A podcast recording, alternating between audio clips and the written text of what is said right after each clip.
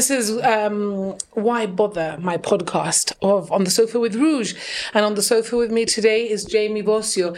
I'm quite um, excited to hear what he has to say because I met Jamie, although I've probably known him all my life because I know his mum. Um, he's my son's sociology teacher, is that right? Yeah, correct. And um, Mikey's one of his favorite, um, one of his favorite subjects at school. He has three. He has two favorites, and one not such a favorite, but still, uh, sociology is one of them. And he he's always going on about Mr. Bosio this, Mr. Bosio that. So I thought, well, well, who's Mr. Bosio? Let's find out a little more. then I found out that you're a coach for a women's futsal team, and you you're empowering all these children including Mikey. So I thought I've got to know more about you. And that's why I've asked you, Jamie, because I thought as a role model, you would be a great person to, Yeah. to inspire others. So welcome. Thank you. It's really Thank nice you. that you're here. Tell me a little bit about you. So you start life, at, you were born in Gib or not, or no? No, I was born in Dublin, Ireland. Oh, wow. Okay. Um, in 1991, my parents were both living out there. My dad was practicing as a doctor. Okay. Um, and so you're Irish. I am half Irish. Half Irish. Irish. How interesting. Um, so Yeah. I was born there and lived there for eight years before we moved over to the UK for a couple of years. Okay. My sister Nicola also was born in Dublin. Um, and then we lived in the UK for a couple of years in Leicester and moved back to Gibraltar when I was about 10 years old. Okay, so you so you've grown up mostly. I mean, your school years that you can really remember here in Gib. Yeah, so yeah. the the usual Bayside and Yeah, St. Joseph's Middle School and then Okay. to the old Bayside building. Yeah. and was what was your sport? Always was it football? Yeah, from from the age of I think four, I was kicking a ball around. Yeah. Um, I started kind of in like a bit of an academy system in Ireland. Played Mm-hmm. Okay, for, uh, like so you were quite good from a young yeah. age. So I played for a, a team called Home Farm, um, and they've kind of got a history for producing pretty decent players that have gone on to represent Ireland at international level. wow. Um, when we moved over to the UK, I spent a year at the Peterborough United Academy and then a year at the Leicester City Football Academy um, before moving back to Gib. So I came to Gib at the age of 10 with a bit of a football background already, which was very, very different to the youth football setup that was already here. I was going to say it's very competitive, and Mike, Mikey. Did, I only know because my Mikey did football for a little bit, like maybe six months. He didn't. Yeah. He wasn't his sport, but I know how competitive it can be here in Gib, and how um, I hear now from friends of mine whose children need to make teams. And is that still happening here? And I mean, there's a lot of competition, um, and the clubs that are established clubs in the men's first division, obviously, they look a lot to their youth because they will Yeah. be reliant on those Gibraltarian players in the future.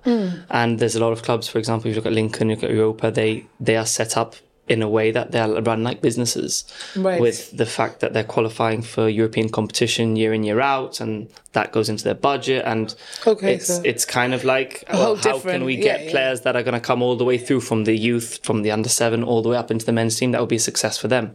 So they start looking out at, at, at the age that you kind of Yeah. arrived in Gib. Yeah, yeah. So did anyone scout you at that age? I signed for Glacis United when I came over. Wow. Um, because my mum knew a friend, and a friend introduced me to my first coach here, who was Javier Sanchez. Um, and he was my coach actually for around 15 years that I was, Wow. I've been playing here. Um, Okay. From youth up into senior and a couple of different men's teams that I've ended up playing for. He's been there and I've ended up playing because he was there. So he had quite a big influence on on me and my football when I moved over. Okay. What was your favorite team? As in local or No, no, internationally. Like, who did you look up to when you were little? uh, well, I'm a Liverpool supporter, so Okay.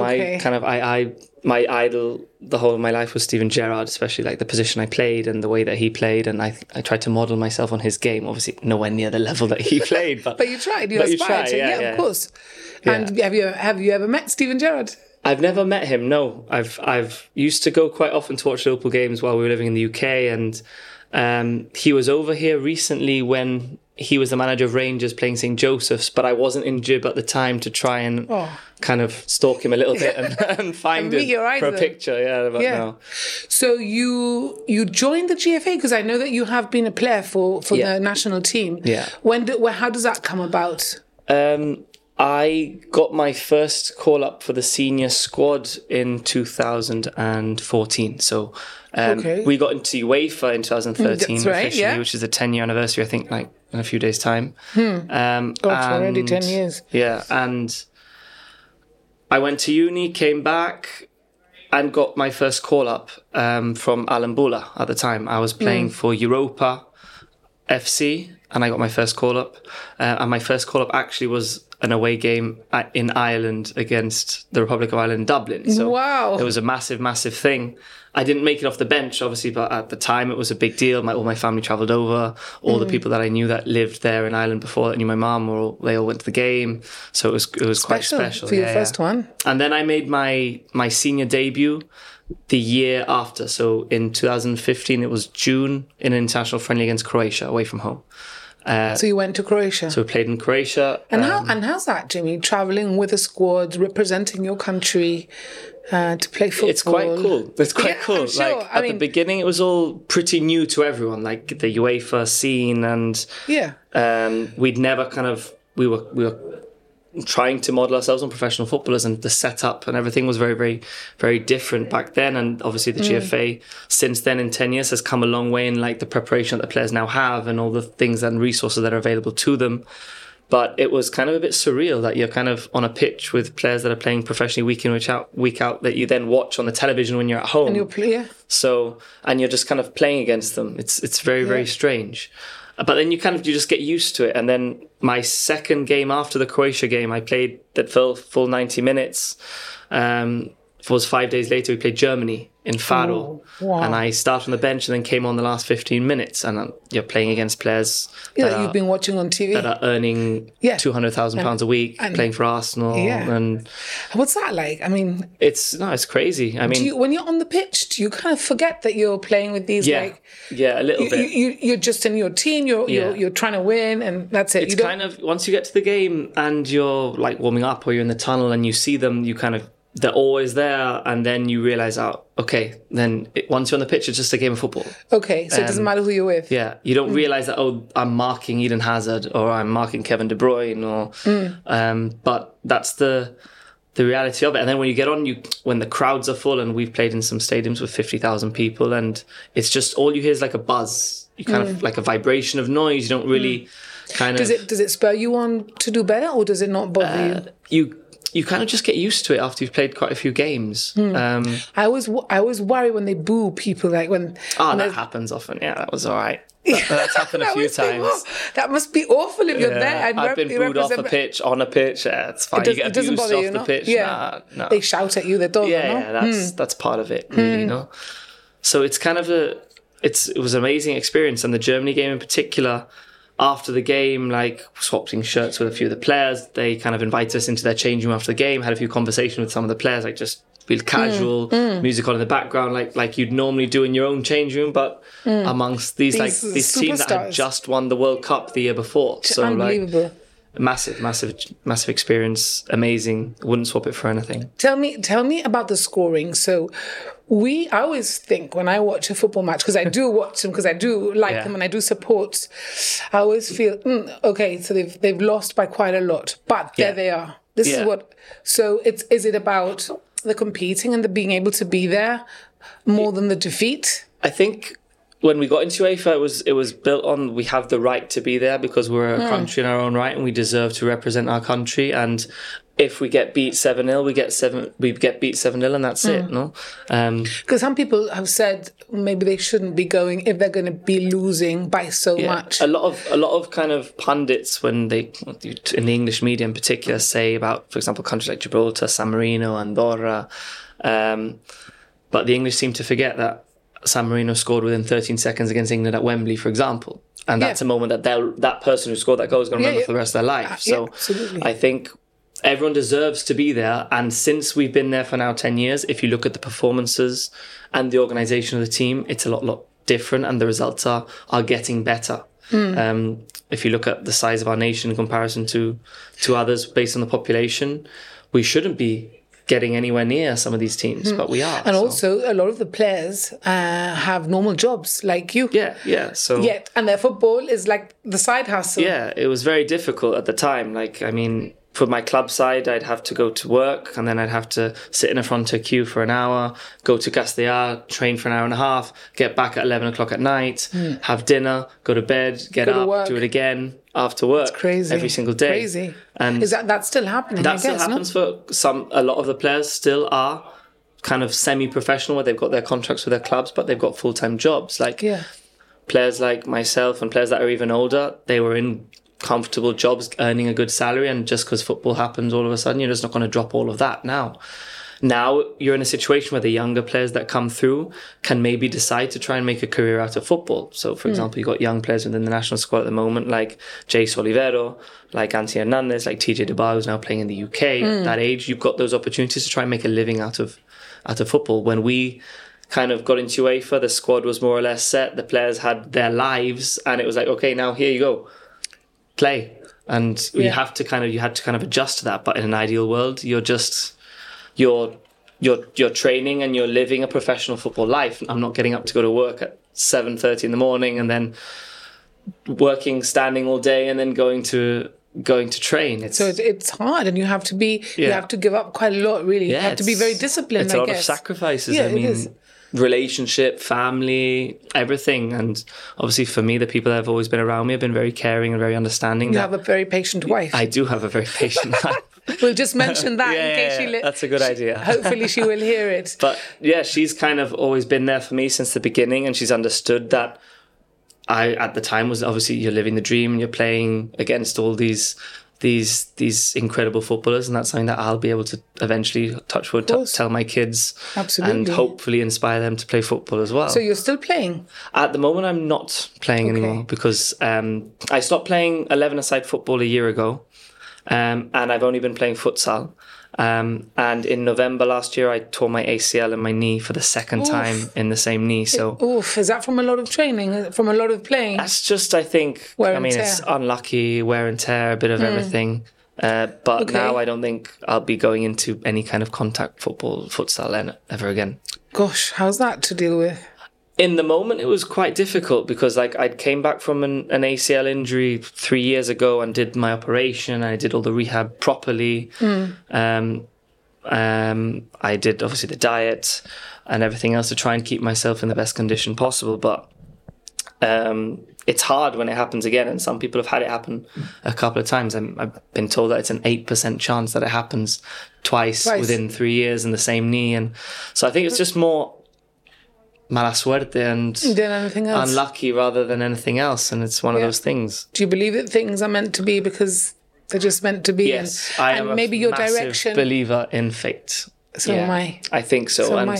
I. had my kind of coaching set up already, and Yeah. the teams that I coach already. So I've kind of I've not kind of stepped away from the sport. I've just carried it on in a different role. Yeah. Yeah. And all along you're you've been you became a teacher because this is what was your dream to be a teacher? Why?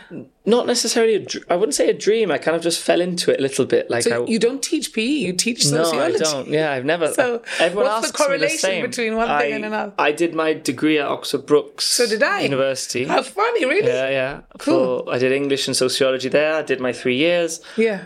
Didn't really know what to do after that. Stayed on to do a master's there in history, um, and then came back to Gibraltar and I tried the the teacher t- uh, the teacher training program that was being offered at Bayside and Westside schools. So I did like a placement for the, about two or three months in each school, and I, I really enjoyed it. And Yeah. the year after, I went back to the UK, went to Canterbury Christ Church, did my PGC, and now I've been teaching for around seven eight years here. And teaching sociology. Do you teach what else do you I've teach? I, I've taught before history. I've taught before English. Um, And at secondary level? Yeah, at secondary Yeah. level, and now I just teach sociology really at GCSE and and A level. okay. And how do you balance both? I mean, now I suppose it's easier, but Yeah. Um, I mean, it's because being a teacher is not just going into school, doing the lesson, you got to mark books, you got yeah. You got to mark books. You got to parents' evening. You got to yeah. keep the kids in check. You've Yeah. got I've got an additional pressure that I've got students that have to sit GCSE and A level exams and I Mm. want the best for them and they want the best for themselves and to try and prepare them as best as I can. So It's a it's there a, is a little bit of pressure, but it's, do you work well under pressure? I think so. Yeah, Yeah? I think so. It's a job I enjoy. Like I like the interaction with with the students constantly. If not, I mean, if you don't like interacting with hmm. people and And you need to be seeing people progress Yeah. and do well, then it's it's not really the job for you. Montarik serviced offices offering daily, weekly, and monthly rental solutions on offices, hot desks, and co working solutions. We also have a therapy room and a boardroom available to hire on an hourly, daily, weekly, or monthly basis, with many perks included. Please call 200 61061 for more information. As a player, what made you, do you think, better than, than other players? What, what what qualities maybe did you have as a player? Um, I always used to try and work as hard as I could. So technically, I was an okay player on the ball, but I knew that a lot of my game was dependent on my work rate.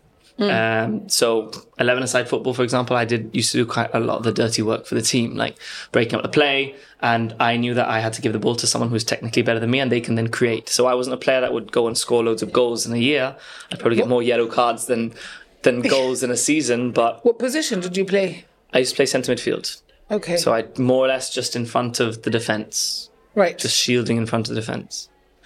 Quite action packed. You Yeah, yeah. running so up kind on of the box you- to box. You have to be Your fit. fitness is very Yeah, important there. yeah. Yeah. And as a teacher, Yeah. what what do you think makes you a good teacher? Um, I mean, I'm quite prepared and quite organised in everything that I try to do, you know, and that feeds off to the students and and if they see that I'm putting in that effort for them, well, then they reciprocate and they give they give their self back. I feel I'm quite an approachable person, um, quite friendly. I mean, Well, Mikey, helps. Mikey, Mikey says good things about you, so I'm going on what he says. But That's good. That's good. so, what would you? How would your friends describe you Um, I as think a as a as a bloke, as a person, as a as a mate? Um, I think kind of the guy who throws a stone just to to take the mick out of his friends, and then kind of just sees how things develop a little bit to wind people up. Um, so you're a bit of a wind up. I'm a bit of a wind Do you take the jokes yourself? oh no, yeah, I definitely Okay. take the jokes. I mean, um, Because there are people who like to cast the stone, yeah, but no, then no, when it I, I got it all back on my stag last year before Ah, we got oof, married we and won't go so into that. No, we'll leave that one off the record. And so now you you've just mentioned you're training um, a futsal team, Yeah. and you're f- training a futsal team of girls. Yeah. How, I mean, that's a little different. Well, you're in Bayside now. Girls are allowed in Bayside, but Yeah. how is that compared to being with blokes the whole time? Um, I've got the. I mean, I've you got the, the women's national futsal team. I'm in charge of at the moment, and I've also been. Well, I am the the current head coach of the under 19 boys as well, futsal. So, Okay. kind of the my coaching style for both teams is completely different because? The way I coach the boys is very different to the way I coach the girls because the girls are, I think, a lot more professional in how they do things. They're a lot more receptive. They're a lot more switched on. Levels of concentration are a lot higher. Wow. Um, yeah, yeah, really, Really? really, yeah, yeah, yeah. Um, when I coach the boys, it's more like kind of giving a lesson to boys in school, if you know what I mean. Whereas yeah. the girls, it's kind of They really take it on They really take it all in, and they Yeah. very they're very quick to pick things up, um, and that's kind of like the perfect group Mm. of players you want. Um, so I've had the girls now. I've been the head coach for over a year, and I was two years prior to that as the assistant coach before. Um, and we've come a real long way since kind of futsal and women's futsal in particular kind of took off here about two, three years ago. We've played two qualifying competitions here, European qualifiers. We've lot we kind of drew one of those first games that we ever played with Belgium 3-3, lost to them on penalties. Um, last year's qualifiers, we played Belgium again, just lost 6-4 to them, lost 4-2 to Slovakia, but drew 3-3 with Moldova. So you're playing internationally, we're competing against teams that are way above us in, in experience and girls. and and women. So yeah. it's fantastic. Women, it's fantastic. yeah, no, it's great. And I'm, I'm, I'm very happy that, very pleased that, Yeah. that you're doing that. Are other people doing that, um, empowering like young women to achieve yeah, I, I within the GF, within the football? Yeah, within the football community, I think so. I mean, if you look at where the the league has the league is now, you look at the levels of participation amongst girls in particular. Amongst the younger girls, I've, I see a lot more girls walking around in football kits and with balls under their arms and going to play in the pitch and, Yeah. and those kind of things that weren't seen really maybe four or five years ago. So um, that's all good. And for me as a coach to have young players coming through con- constantly is going to help me and help me develop the sport and make the team better. Uh, at the moment, the squad that I've got of players, we've got like an average age of 22, which is a very, very young senior national team, really. So if I can keep those girls together for around the next 10 hmm. years, Things I'm going to have a very, very good team. It's difficult, isn't it? Because At they the moment, we've got three players that are based in the UK in our squad. So, for example, Caitlin Roba is currently at Loughborough University. So, when we have fixtures, she'll come over and Right. she'll come a week maybe in advance. Um, but she's obviously training but she's there training well. there. Yeah, she's yeah, playing So- for her a local team there as well. Yeah. So she's getting the experience that she needs. Ne- Next year, I'll have quite a, two or three players that will be going over to university as well, and I'll try and find them a team that they're consist so they're consistently training while they're there, and then when So they it's come fitting, back, fitting it, it all in. Yeah, to- yeah. So that they still keep Yeah. part of the team. Uh, what are your your biggest accomplish? What is your biggest accomplishment? In football, Well, yeah, in football. Um, I mean, making my international debut with Gibraltar was a big thing as a player. Um, as a coach, I'd say being the the national team coach for the women for me is the biggest achievement I've had. Yeah, because you're very young. How old are you? I'm 31. Yeah. So it's young. I'm still I'm still kind of older than all the players that I've got, which is good. Um, but also locally, I also ha- I'm also the coach of a men's team in the in the men's first division, which last weekend we won the Futsal Rock Cup, um, and we are a team that has been going for now seven years. And we start in the fourth division now in the first division. Wow. We have a policy So- of playing only local players, which is quite an achievement in itself because um, the futsal league is pretty much dominated by teams that invest in bringing Spanish players across the border that are of a certain level, which is understandable. Um, but we've kind of stuck to our policy of only playing with local players, and we kind of we got we won our first major trophy last weekend. so Congratulations, that's fantastic. That, was a really big thing. really big thing. Yeah. Yeah. Wow. How do you stay motivated? What and what motivates you? Winning, I no. Yeah. Well, Is it all about the winning? It's not. No. It's not all about winning. It's well, maybe. the winning helps. maybe, yeah. Um, I like to see progress. Um, and the girls' team that I've got, I see progress every time I get get together with them. So, um, I have them for about two training camps in a calendar year, and we organize usually if we don't have qualifying games, we'll have friendly games, and I I see progress every single time we we get together, and that shows that they're quick at learning, they're quick to adapt, um, and again, like I said, these are very very young players, so that motivates me in the sense that I. I can see the future there where this team can go on to do something very, very special. Yeah. Uh, if I continue to keep putting in all the work that I'm putting in with them and that the work that they're reciprocating back, no? So that motivates me in the sense that I can see the progress and I can see where we're going and it's looking very good.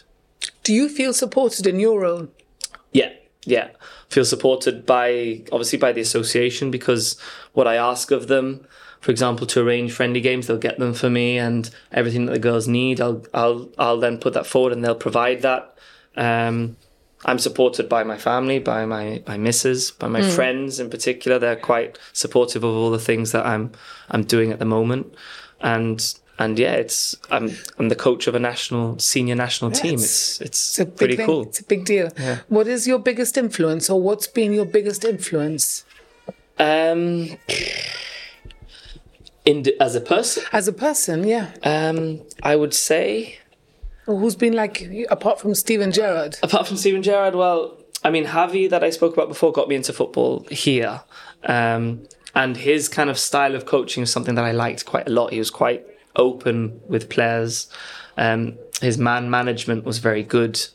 Um, and when I kind of obviously I look at football managers nowadays, no, and you look at, for example, Klopp, you look at Guardiola and the styles of, that they've got.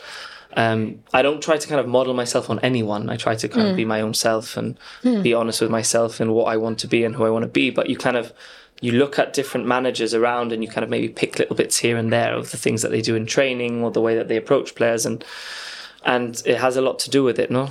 I think the sport is is evolving quite quickly with science and technology and psychology and everything else that's involved. And as a coach you need to embrace all of it if you want to get the best um, out of your players. Like i've been listening to quite a few podcasts recently as well um, on individuals that have been involved in sport for a long, long time. So, um, I mean, so Steve Brailsford of the cycling it talks about things like marginal gains and the little one percenters in in how can you improve your overall team performance by a percent each time, and and those are the kind of things mm. that I've been reading about and the little things researching that, and. Yeah, are important that you can learn from other people. Yeah, definitely. I mean, that's that's the aim of the game. No, everyone's got something to give, and if you can learn little bits about different people and then apply them to the way that you do things. I yeah.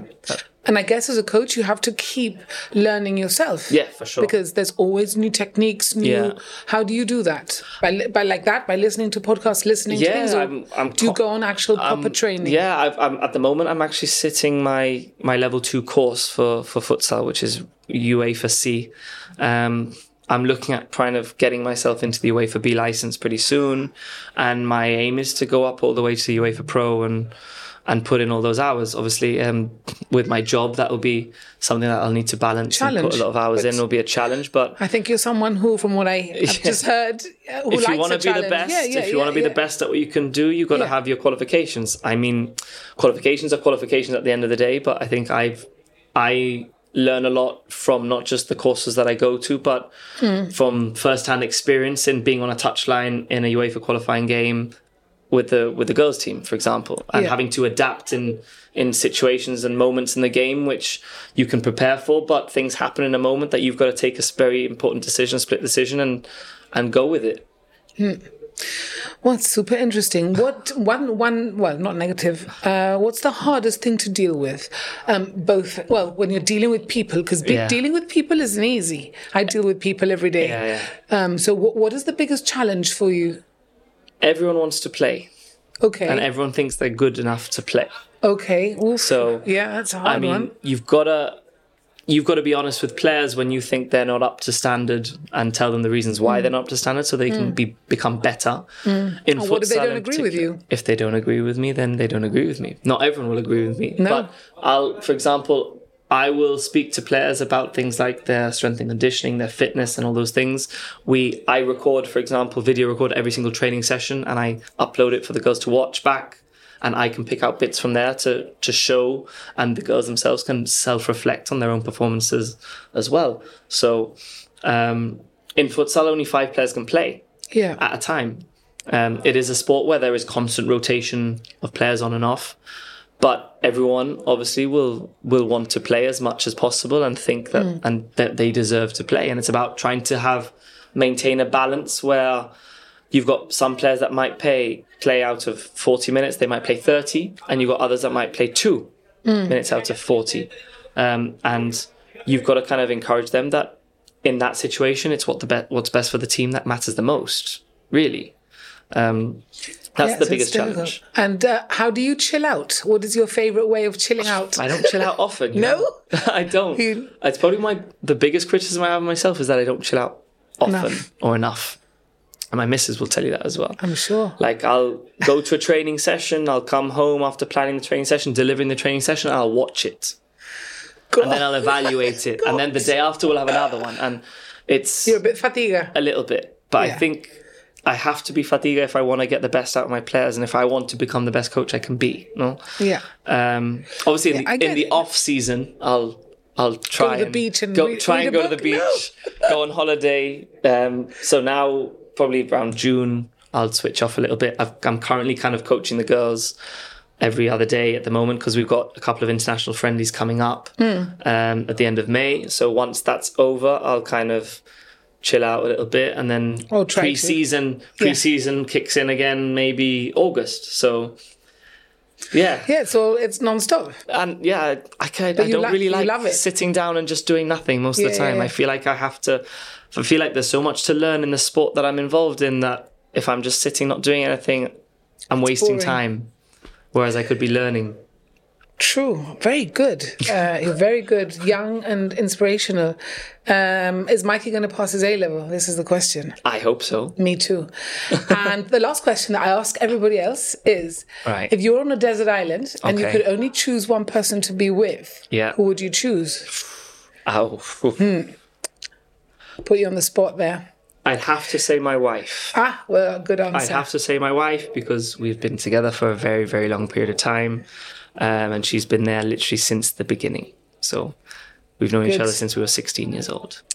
So if there's anyone I I, know- take, I know if there's this. anyone I take on a desert with, that would be my wife. Lovely. Jamie, thanks a lot for being here. And I think a lot of people will get a lot from this. I certainly have. So cool. Thank you. Thank you very much.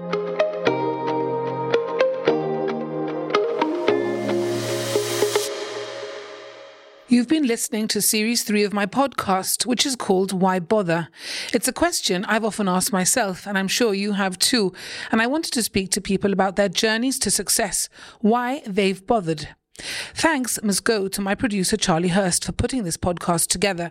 Catch him at soundunit.co.uk. And a big thank you too to artist Beatrice Garcia for designing the podcast icon. Her website is beatricegarcia.com. Thank you for listening and please like and rate the show. And should you want to get in touch, my email is rougechip at gmail.com.